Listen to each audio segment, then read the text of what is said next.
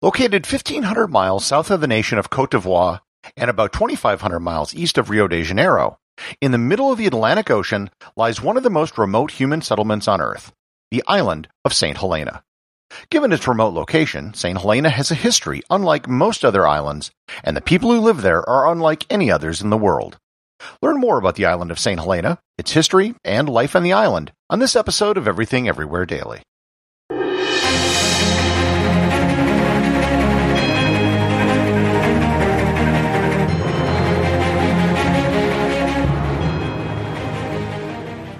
This episode is sponsored by ButcherBox. Several times I've mentioned the grass-fed and grass-finished ground beef and steaks that you can get from ButcherBox. This time, I'd like to tell you about their exceptional salmon and seafood. Most of the salmon that you might buy at a store is actually farm-raised. These salmon are fed a diet that isn't natural for salmon, and as a result, their flesh tends to be gray, not pink. To compensate for this, they're then fed a synthetic chemical to replicate the color of natural salmon. ButcherBox sources all of its seafood directly from independent fishing operations in places like Alaska, Maine, and Massachusetts. Everything is wild-caught and sustainably harvested with no added chemicals, dyes, hormones, or preservatives. The result is some of the finest salmon, scallops, cod, and shrimp delivered directly to your door. Sign up for ButcherBox today by going to butcherbox dot com slash daily. and use code DAILY at checkout and enjoy your choice of bone-in chicken thighs, top sirloins, or salmon in every box for an entire year. Plus, get twenty dollars off.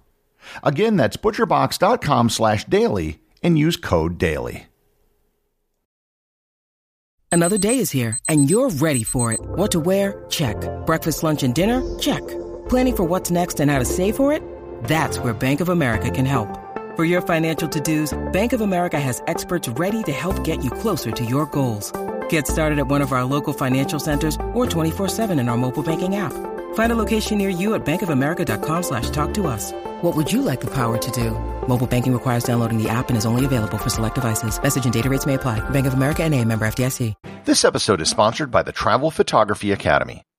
If you've listened to enough episodes of this podcast, you'll notice that I often interject places that I've visited. That's because I spent over ten years of my life traveling around the world almost nonstop. During that time, I went from being a complete novice in photography to winning almost every major travel photography prize in North America. When I learned how to do travel photography, I had to do it the hard way. It took years of time and lots of travel. That's why I created the Travel Photography Academy, so you can learn from me in much less time, spending much less money. It's an online video course which I shot on location in France, Spain, and the United States, and I cover everything you need to improve your travel photography.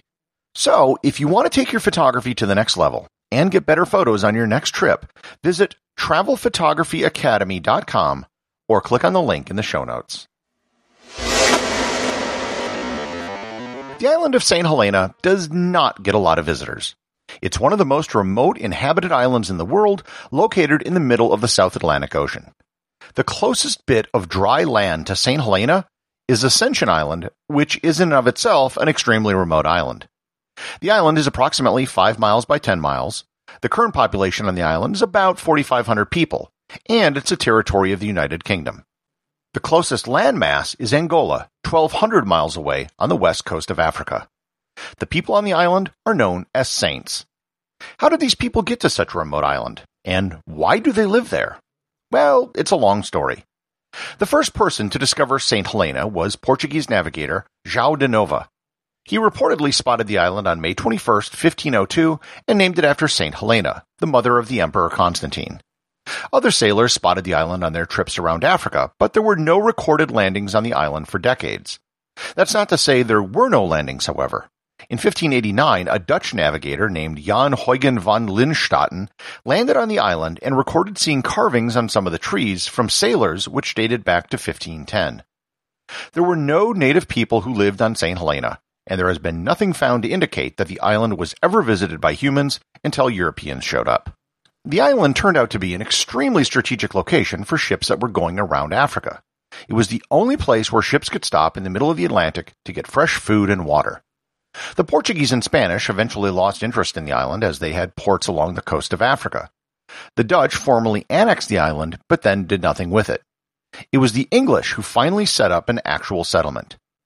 In sixteen fifty-seven, Oliver Cromwell, then the leader of England because they had executed their king, Charles the First, granted the East India Company the rights to the island. They set up a fortified settlement in a valley on the island that they called Jamestown. Jamestown is still the capital, and really the only town on the island today. It's located at the bottom of a very steep valley. The town is extremely long and narrow because that's the only place you can build anything. It was the first English colony outside of North America and the Caribbean. It was difficult to attract colonists to come and live there, even though the land was given out for free. By seventeen twenty-three, the island had a population of only one thousand one hundred ten settlers, with six hundred ten slaves.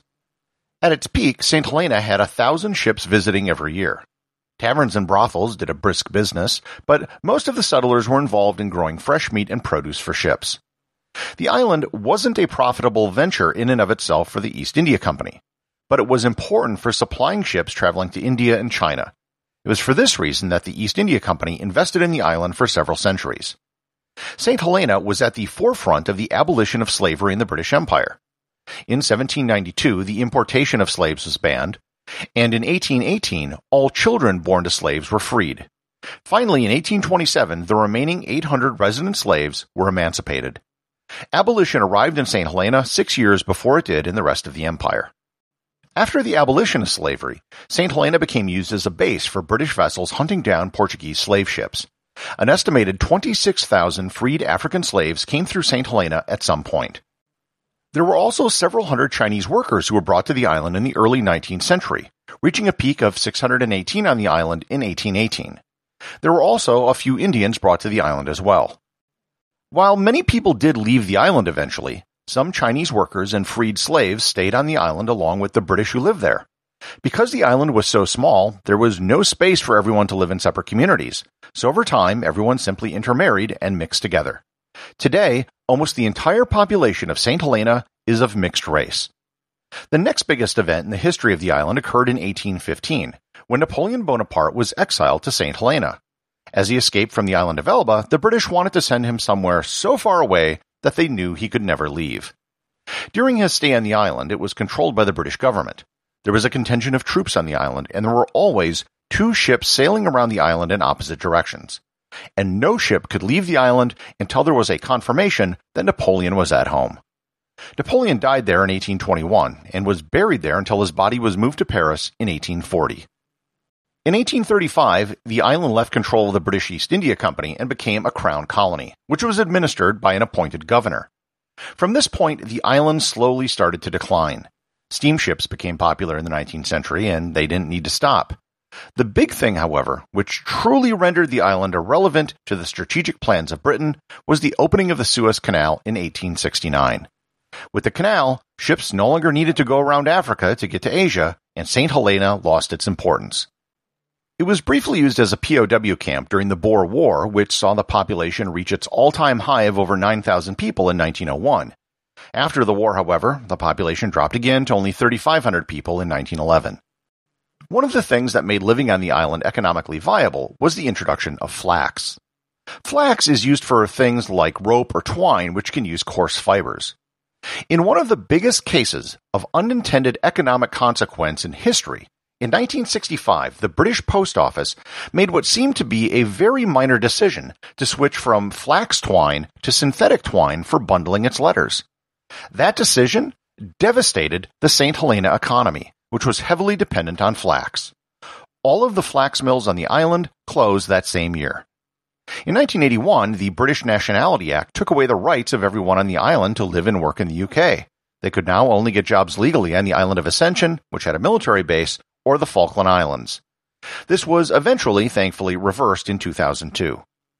For decades, the only ship which visited the island outside of an occasional repositioning cruise ship was the Royal Mail ship Saint Helena, which would travel from Cape Town to Saint Helena to Ascension and back. The ship was the only way on or off the island and the only way to get supplies.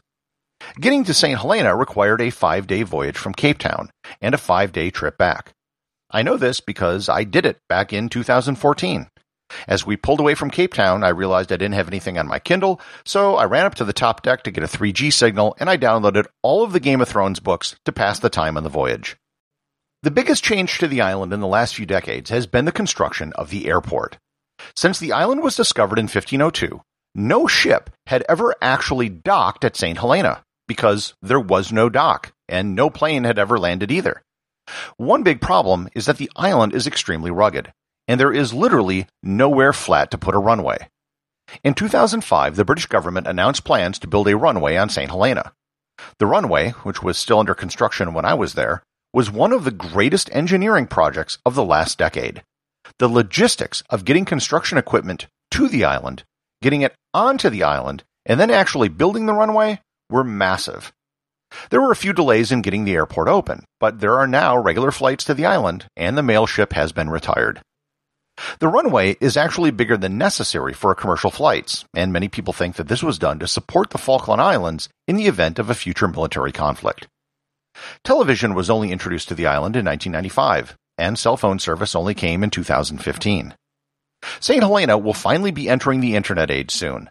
On October twenty-ninth, two thousand twenty-one, the first fiber optic cable landed on the island. It's a segment of a cable that is going from Lisbon to Cape Town, connecting several countries in West Africa along the way. Bringing broadband to the island should radically change the economic opportunities of the people who live there. Getting around the island isn't hard, but the extreme changes in elevation can be challenging if you're not used to it.